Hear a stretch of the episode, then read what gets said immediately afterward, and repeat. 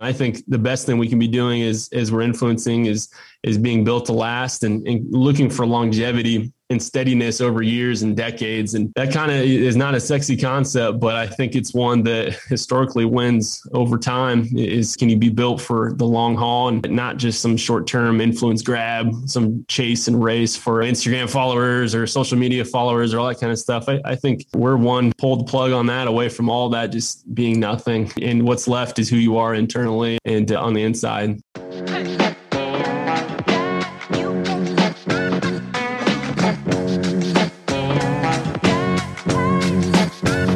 Welcome to this week's episode of the Live Lead Last podcast. We are your hosts, James and Lisa Duvall.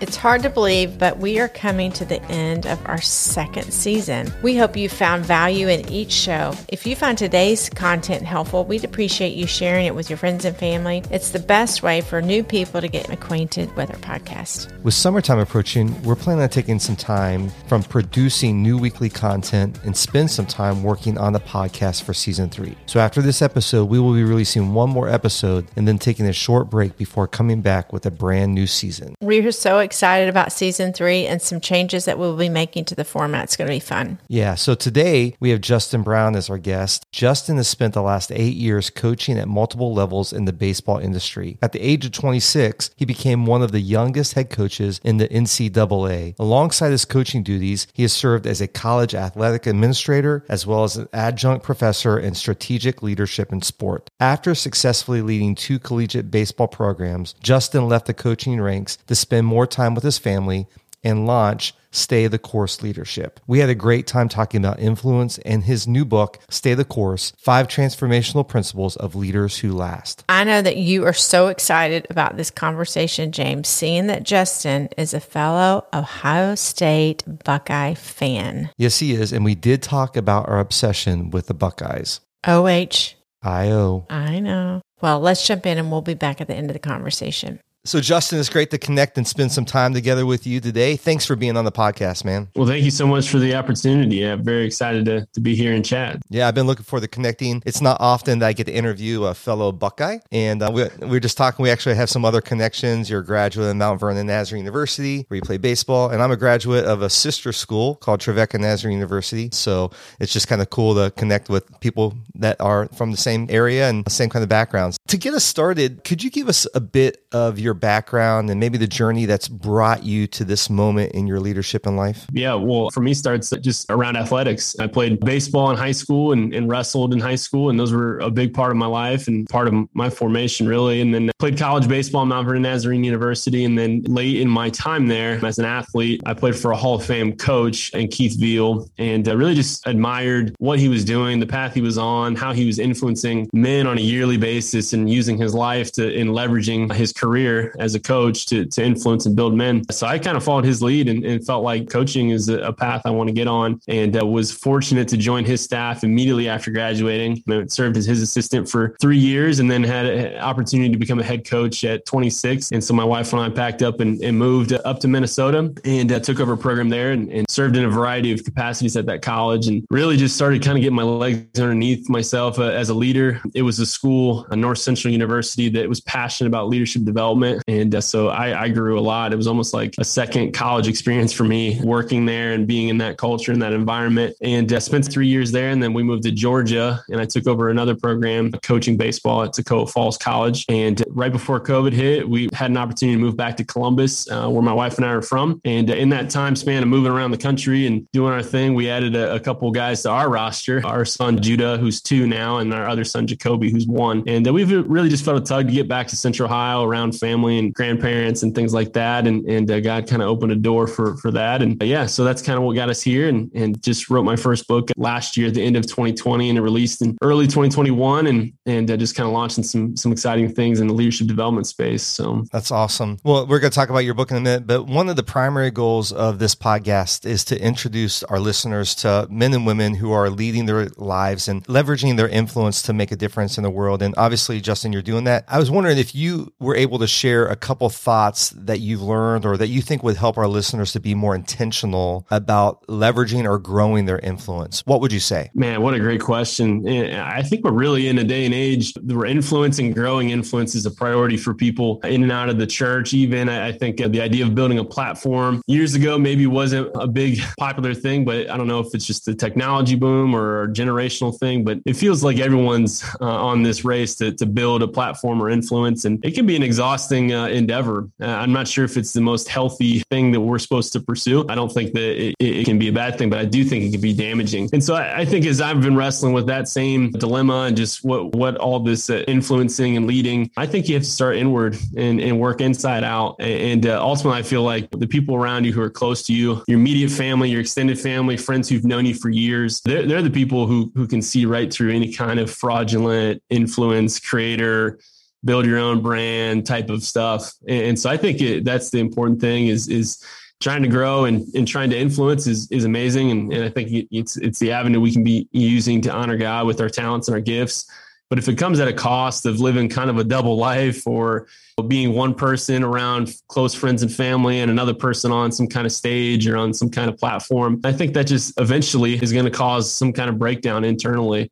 And I think the best thing we can be doing is as we're influencing is is being built to last and, and looking for longevity and steadiness over years and decades. And that kind of is not a sexy concept, but I think it's one that historically wins over time is can you be built for the long haul and not just some short-term influence grab, some chase and race for Instagram followers or social media followers or all that kind of stuff. I, I think we're one pulled plug on that away from all that just being nothing. And what's left is who you are internally and on the inside. So those are just some thoughts that I've been wrestling with over the last few years as, as I've grown out of college and have stepped into a, a career of leading and influencing. And it's a fight. It's something I think you have to be vigilant about. What's the status of the inside at a soul level as you grow your influence? That's so good. A good friend of mine, he's been on the podcast before, a guy named Lance Witt. He talks about the the front stage and the backstage of life. And so many leaders focus so much on the front stage or the performance or the visible side. And they don't do those things of really focusing on the backstage, which is the hiddenness, the character, the integrity, those things that really are going to, like you said, build sustained leadership influence. So that's really good. Well, I, I know that you're in the leadership space and man, I really love your book. I mean, I, I told you I found it searching Amazon, like what's new, what's coming out released. And I saw the name Stay the Course Five Transformational Principles of Leaders Who Last. This podcast is all about helping people last in their leadership and influence. I was like, I got to pick it up. And so I picked it up, read it, connected with you. I was like, okay, I, I want to have you on the podcast. But before we start talking about the book, I want to talk a little bit about another project. Then we're going to kind of go in depth in the book because I think the book is maybe an outflow of what you're working on with the Stay the Course Academy. Can you talk a little bit about the genesis of that and maybe the purpose and some of the things you're doing with that? Yeah, absolutely. So the Stay the Course Academy is something that a, a business partner of mine, Marcus Williams, that we connected probably six, seven, maybe even eight months ago here here in Columbus, and really teamed up. And, and our passion is to to create a platform online that can that can serve emerging leaders and growing leaders, and doing exactly what we talked about of, of building the inside most leaders are ambitious and they're they're about driving and they don't lack purpose. I think they get up and know what they want to pursue. But I think anyone who's led it for any longevity at all understands the toll that it can take on a leader. And so we we're trying to create, and it'll be coming out May 1st. The Stay of the Course Academy is just a monthly group of emerging leaders kind of come around together. We've got curriculum, content, we've got courses, and a framework that we believe can encourage the inside growth and, and encourage just those types of, of things that, that leaders often neglect when they're in the, the heat of the moment and in the fire and in the stress of leading teams and organizations and churches. And so we, we've teamed up and, and have some good content coming to encourage leaders coaching calls via Zoom and, and uh, monthly kind of summit calls with everyone in the community group. Uh, we're really excited kind of at the feedback we've gotten early with some folks who are interested and, and uh, hoping to grow this to, to just encourage as many leaders as we can. Right now, you also are offering a weekly newsletter, right? The Stay the Course newsletter. What can people find in that newsletter? The Stay the Course newsletter, we call it STC Tuesday. It comes out every Tuesday morning at 6 a.m. And it's a STC stands for Scripture, Thought, and Call to Action. What it is is a really brief email. We've got a large email following following on that. We've got doctors, pastors, coaches at all levels from professional to high school. And we just send out a message on Tuesday mornings that hopefully helps people refocus and kind of realign and, and to get behind their, the transformational purpose of the leadership. Because again, we know it's a fight that the gravity and weight of leading in whatever environment you, you're in has a way of pulling you away from the true transformational reasons for why you're leading. We start looking a little bit more short term and, and trying to get these wins that over time don't matter. And uh, so our STC Tuesday email is really just sent to encourage. We, we throw some scripture out there, some thoughts around it, and then every one of them has a call to action that again just hopefully helps our community members just refocus a little bit and, and you can fly through it in, in 10 minutes, but it, it serves as an opportunity to recalibrate and get maybe back in touch with the, the things that you said you wanted to lead and how you wanted to lead yeah, it's been great. We love it. We get a lot of good engagement, call to action, get some good replies, and we're just hoping to encourage as many as we can. Yeah, I subscribe to it and get every Tuesday, and it's really quick read and really helpful. So I'm going to put the link to that and to the Stay the Course Academy in the show notes so people can check that out. And I'd encourage all our listeners to download, especially if you're in leadership space, to download the newsletter. It would be really helpful. Okay, so let's talk about the book, Stay the Course Five Transformational Principles of Leaders Who Last. To set this up, can you give us just a, a, quick overview of the book? Yeah, definitely. It's really a collection of 16 leaders in, in athletics. So my background is in athletics. So th- this is really just from personal study from, from years and years ago. I was talking with a friend over, over the book after released and they said, where did you get the idea from this? And and the day before that, I, for some reason, I was doing some organizing in our you know, home office, and I found an old journal that I forgot about, like a journal entry from years ago, like October of I think it was like 20 15 or 16 and, and, it just said simply i want to start studying the path of, of leaders who are successful but really concentrate on their times where they were in obscurity. So really it's just kind of like 16 case studies of outstanding leaders that some that maybe are, are, household names in athletics and others that i guarantee you no one's ever heard of but their story just struck me throughout the years of studying leaders. And with each story we just kind of tell their their path and each one of them is really highlighting when they were not successful when they were just random people maybe before their big break or before their big moment. And I think what it does is it hopefully draws out experiences. And I've gotten feedback from readers that they see themselves in some of these stories. They see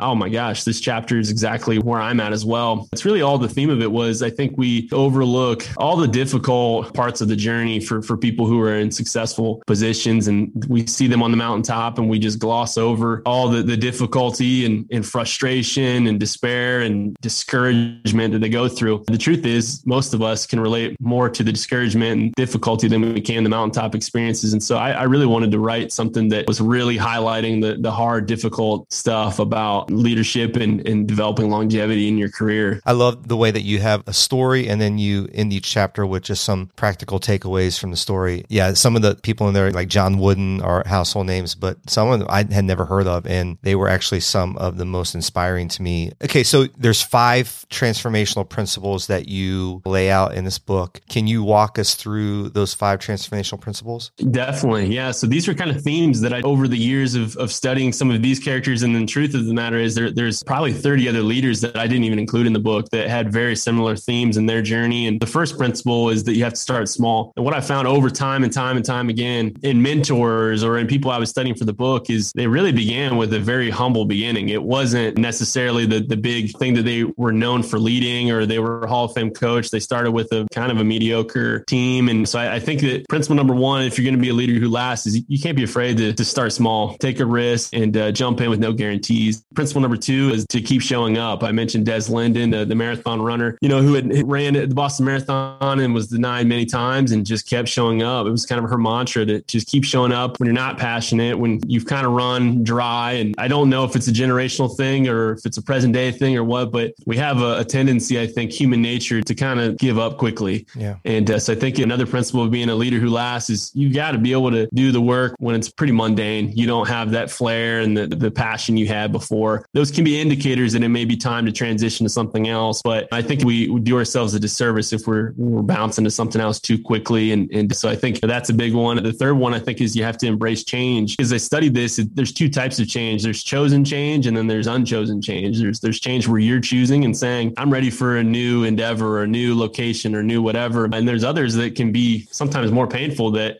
you didn't choose that change. You were let go from the job or you were passed up and didn't get the promotion. And now you're in another realm. A, a family member passes away and here's change all of a sudden. And, and you didn't choose it, but you have to embrace it. So I think that's a humongous piece of a leader who lasts is the ability to say, change is something I can roll with. I don't have to have it, you know, everything go by the script or by the plan. So the fourth principle in the book was the ability to play the long game. I mentioned a guy that I had never heard of just because he was well before my age. I wasn't even born when he was playing, but Swen Nater was a center for UCLA behind Bill Walton. I was just fascinated with his story when I came across it that he chose to go to UCLA at the peak of their dynasty and basically rode the bench. His college experience was not making buckets to go to the championships and things like that. It was really playing behind Walton they both ended up being first round draft picks. And to me, it was this powerful visual of the ability to, to say, okay, I, am not concerned with the short term wins or gains. I want to be able to look at uh, the long game here and, and uh, make key critical decisions that can impact my long term growth versus my immediate, I want the reward right now. And then the fifth one that we kind of outlined was a leader who lasts, that lives a higher standard. This is really rooted in the Beatitudes. Jesus, all he's talking on the Sermon on the Mount and he's discussing the law and he's discussing, you know, you've heard that it said, and he would fill in the blanks with with the law. And he never lowered the standard. He never said, you heard that it was said, but I'm telling you, lower standard. He always took it up a notch. And and so I think it's a pretty powerful concept of a true leader who lasts is ready to live at the highest possible standard. They're not going to call someone to a standard they're not willing to live. They're they're not going to cut corners. They're they're really focused on their growth. And then out of their their growing, they help their organization grow those are the five principles we kind of outlined. And I've seen it time and time again in real life mentors of mine. And then these figures that I studied from a distance that I've never met, but, but taught me a lot as well. So you said there were a lot of stories you could have chose from. You chose those 16, which each one I think illustrates the principle really well. But I am interested in the process of how you actually dialed down to those stories. What was your thinking of like, was it just that it illustrated better or did they resonate with you more? Or how did you go through that process? That's a great question. I really was intentional about trying to choose some individuals that no one had ever heard of. And, and there was some strategy behind that is, is, that you can look at Des Linden, who's not a household big time name. You can look at Claus Henning Schulke, the, uh, one of my favorite stories in the book about the Berlin Marathon volunteer. I think there's an element with leadership. You hear John Wooden as a coach, and he's kind of in this like upper echelon class, this untouchable territory. And I wanted to kind of normalize some of this. And I wanted to include stories where it was just like, man, that's just a normal person person, just like me, just like you, just like anyone else. And I really wanted to demystify or pull the curtain back that behind all these big name leaders and then these other leaders who are normal people you've never heard of, it's all the same experience that you and I are experiencing in our lives. I think we have a tendency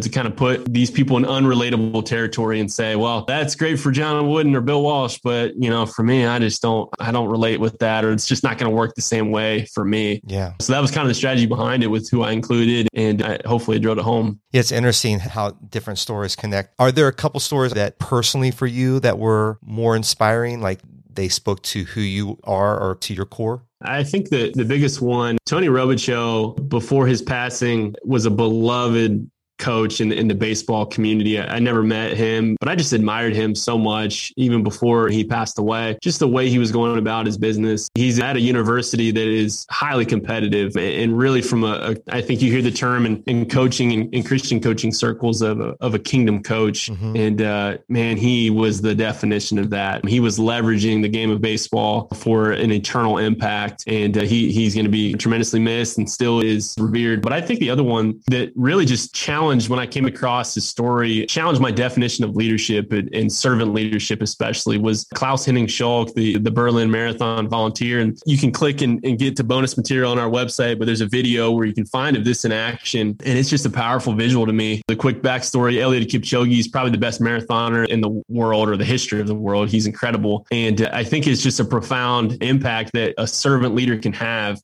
he breaks the world record in, in Berlin. He's being interviewed after and, and he's reminiscing about the day, a dream day. I mean, for a marathoner to, to shatter the world record is like, this is what you live for. And he, he is recalling what he remembers most about that day. And it was the passion and enthusiasm of this bottle handler, this guy who would hand the nutrients and water and things that fueled him to run and then would get on a bike and pedal up miles ahead and be ready for him. And I just think you, you see that passion, that enthusiasm, and there's not an ounce of sarcasm in it for the volunteer, Claus. I just think that it really demonstrates how powerful a servant leader can be and how much of an impact it can make and how much even on a, a world class athlete's dream day, he's thinking of this guy that is doing a pretty menial task. He's he's handing him a, a bottle of water and, and nutrients and, and, it's really not that important of a job but he does it to the to the complete fullest and, and with so much enthusiasm that it has a profound impact on his day. And, and so i think ultimately servant leadership is just give the people what they need and get out of the way and to do that with energy. And you're going to actually influence and, and, and help uh, transform someone's performance. His story has stuck with me a lot it's really cool. So the very last sentence in the chapter about Sid Hartman, I actually literally have it highlighted, starred, and underlined. And when I read it, I was like, yes, this is the thing that I'm personally so passionate about. And it's really the underbedding for Live, Lead, Last. And here it is. It's a legacy is the accrual of decades of influence, completely dependent on one action at a time. I love that definition of legacy. And I would love to hear you unpack your thoughts around that or around legacy a bit. Mm, yeah, definitely. I think legacy is a huge buzzword in, in leadership and influencing. I think it really comes down to, though, another word of just consistency. And so I think that's why it comes down to one action at a time. You know, I had a mentor years ago. He, he had a profound impact on my life, was a big influence in getting into coaching. He spoke a lot of life into me early. And then years later, uh, there were some issues. And it's not that he blew up, but there were some moral issues that went down that I heard about years later since I had been separated from him. And, and it no doubt damaged his legacy. And it was difficult for me because you hear of other leaders and individuals in, in the church or out of the church that that that some event happens and it causes us all who've been under their influence to kind of shift our like perception of of their legacy. And to me it, it, just speaks of like man you can lose it in, in one decision. You can lose a legacy or a powerful history of influencing. It, it can turn on a dime because of one decision. And so it got me kind of thinking about just the consistency that it takes to, to build a legacy and, and just how difficult. I mean, I, I don't know if you set out to build a legacy, if you're going to end up there, but if you set out to build a consistent day in and day out, I'm working on the core of my being at a soul level, being connected to God. That at, at the end of the day, the, the, the chief end of my life is to, to be in intimacy with God. And then out of that position, I can lead influence from family to the ends of the earth. That to me became a razor like sharp focus that it, I think we can make that go backwards, especially young leaders. I was in leadership positions in my 20s 20s and, and so you're you're starving for uh, legacy and platform and influence expanding and growing and, and those are kind of the things that i could sense growing in in my life and i think i've kind of doubled down on all that will come if our inside life is, is pure yeah and our inside life is connected to God and, and we're growing and, and, we're consistently showing up there, no strings attached, not doing it to build a platform and prepared for this or that. It's really just like that's the end game is to just be in an intimate relationship with God. And, and I think out of that, you've got a pretty good chance to have a powerful legacy when it's all said and done. It's kind of where my mind's going. Yeah, it's so good. I do a lot of teaching on self leadership. One of my favorite statements is from Jim Rohn. He talks about the compound effect of small, smart decisions every day over time equals success. But the converse of that is small errors in judgment over time equal accumulated disaster. Mm-hmm. You know, you said it's like that one decision, and, and, usually it's not the big decision that ends up running some of these influence or legacy. It's the small decisions. And one of the things I heard somebody say one time is that most leaders don't blow up. Usually it's an imploding from the inside mm-hmm. out. So that consistency in how you live your life, every action, every day really builds a legacy. Well, man, I love this book. Obviously, talking about how much I love it. And I, I, read 70 to 90 books a year. This is at the top of my list for this year. It's not a super long read, but it's a powerful read. So I just want to thank you for your effort and work and putting it into the world and its impact in my life. And I'm excited about our listeners hearing it. I, I know that you're an avid reader as well. Yeah, definitely. I'd love to know if you could share maybe something you're currently reading or if there's something you've read recently that's inspired you. What I'm currently reading, I'm literally in the middle of, uh, it's called Presence by Amy Cuddy. It had been on my list for a long time. I just had heard it through podcasts or other leaders would mention it. And, and for whatever reason, it's just kind of stayed stuck in my reading queue. And I finally am getting into it and it's phenomenal. I highly recommend it. But I think so far, the, the most impactful book I've read in 2021 is about the Wright brothers. I think it's just titled Wright brothers others, but it was just fantastic. And again, it was on these same lines of like pulling back the curtain on these historical figures, these larger than life figures. And the, the story basically was, it was written so well, but it took them from their early days in the bike shop all the way to the entire journey. I just loved it. And it just hit home so much because again, it was back to that kind of stay the course theme that their journey, like we gloss over the history of their journey so much and go, oh yeah, they couple flights down in North Carolina. Next thing you know, they're boom, got it. Yeah. It was like decades of just toiling with this project and just they'd get all geared up to go down to Kitty Hawk and then it would crash and burn and then they'd ride this train back just dejected and crushed and and kept at it. And, and, so like I was highlighting, I basically highlighted the whole book. I felt like I was just going every page. I'm just taking notes and highlighting and, and I highly recommend that book just because I love history and, and but just the, those figures again, the most like larger than life people. I didn't know a whole lot about them other than what they did, and and they really pulled the curtain back on and normalized who they were in that process and journey, and it was so encouraging. So for any emerging leader, if you've got a project you're building, I think that that would really encourage. So those are two that I'm really into. I haven't read the first one, but The Wright Brothers is a great book, and I would concur. I highly recommend that book. Well, listen, we always close a conversation with guests by doing some random questions. So, would you be up for a few this or that questions? Absolutely. Let's do it. Okay. Yeah. So, there'll be five of them, and they don't really have anything to do with leadership or things we talked about. But I think I'll throw in a couple that have to do with our great home state of Ohio. Yes, so, Buckeye State. Yeah. We'll start with this Browns or Bengals? That's a tough one. I, I would vote neither. if I have to choose, I, I, I've loved the resurgence of the Browns lately. I grew up a Chiefs fan. My dad was a huge Chiefs fan. Okay. I, I, would not claim their Super Bowl. I wasn't waving the flag or anything. I'm kind of a casual fan, but I love seeing what's going on in Cleveland. I will say that it's cool to see that momentum they've got going. So I'm, I'm pulling for them. I always, when people ask me that question, I always say there's only one professional football team in Ohio, and that's yeah. the Buckeyes.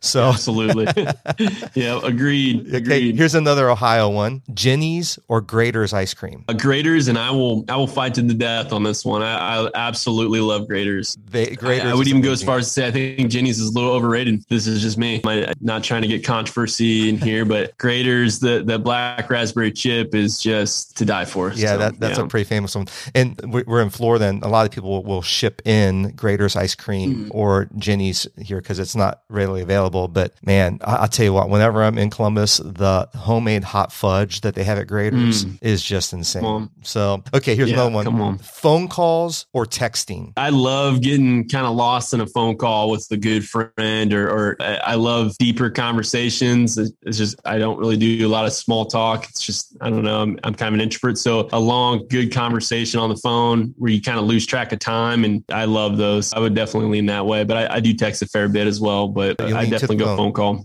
Okay. How about sense of humor or sense of style? I think sense of humor is one of the most secret weapons, not just for leaders, but for anyone in life. I, I, think I can think of hard, difficult experiences that I've gotten through in life because I shared it with someone who had the same sense of humor that I do. And, and you, any situation or any difficult little chapter, tough job or something, if you're paired up with someone who's got a good sense of humor, it, it makes it better. So I'm going to go, I'm going to go sense of humor for okay. sure. Love it. Okay. Last one. We'll go back to a sports question here. We know that Trevor Lawrence from Clemson will be the top pick taken in the draft. Who do you take as number two quarterback? Zach Wilson of BYU or Justin Fields of The Ohio State University? This is a very difficult one because I'm just going to be tremendously biased. I, I think they're sleeping on Fields. I know. I watched every snap this year and I think he's a great quarterback. And I'm not saying he's going to the Hall of Fame, but I, I don't really understand this this slide that's occurring and, and what changed. And he shredded Clemson and, and he, he's got all the intangibles. I would take Fields. Wilson, he can ball for sure. Yeah. There's no doubt. He he may fit the NFL mold, but I, am just biased and don't understand the uh, why Fields is now. You know, I saw someone say that you know they saw him as high as second, third pick and as low as the fourth round, and I, I thought like, what? This is ridiculous. So yeah, I'm biased though. I know it was a homer question because I, I figured I'd have to turn off the podcast if you said Zach yeah. Wilson. But Justin, thanks again for being on the podcast. This has really been a lot of fun. It's been great connecting with you and getting to know you a little bit. But if listeners want to learn more about you, where would you send them online? Yeah, definitely. Go check us out on staythecourseleaders.com. Again, we've got that the Stay the Course Academy launching. Would love to, to you know see some people join. If you want to reach out to me directly, you can hit me with an email at staythecourseleaders at gmail.com. would love to connect with with emerging leaders and see how we can help. Awesome. Well, I, I want to encourage everyone who's listening to pick up a copy of Justin's book, Stay the Course Five Transformational Principles of Leaders Who Last. And also, I'd really encourage you to sign up for the weekly Stay the Course newsletter. It's really great. I get it every Tuesday. Um, I'll add the links to the show notes and all the ways to contact Justin. Justin, look forward to following your journey. And next time in Columbus, maybe we should grab some Graeter's and continue the conversation. And would love to have you on the podcast again in the future and just talk about what's going on with Stay the Course. Absolutely. Yeah, absolutely both. Uh, I'll buy the Graeter's for sure. You let me know when you're up here and would love to come back whenever. So thanks again for having me. Thanks again, Justin, for investing in the podcast with a gift of your time. I really thought the conversation around legacy was so powerful. Small decisions accumulate and build the legacy we want to leave behind. That's for sure. Yeah. As I said to Justin when I read that statement in the book, it really resonated with our desire behind this podcast to inspire people to live intentionally. It adds up and it matters. So true. As we wrap up this episode, we want to remind you that there will be one more episode for season two, and then we'll be taking a short break, a hiatus for us in order to work on the podcast before coming back for season three. Stay up to date by following us on Instagram and Facebook at Live Lead Last Podcast. We also invite you to join our Facebook Facebook group at facebook.com backslash groups backslash lively last. You can find the show notes to this and every show at livelylast.com. Thanks again for joining us for this episode. We wish you a blessed and safe week. Lead your life and leverage your influence today in a way that leaves the legacy that you want for tomorrow. Until next week, bye bye.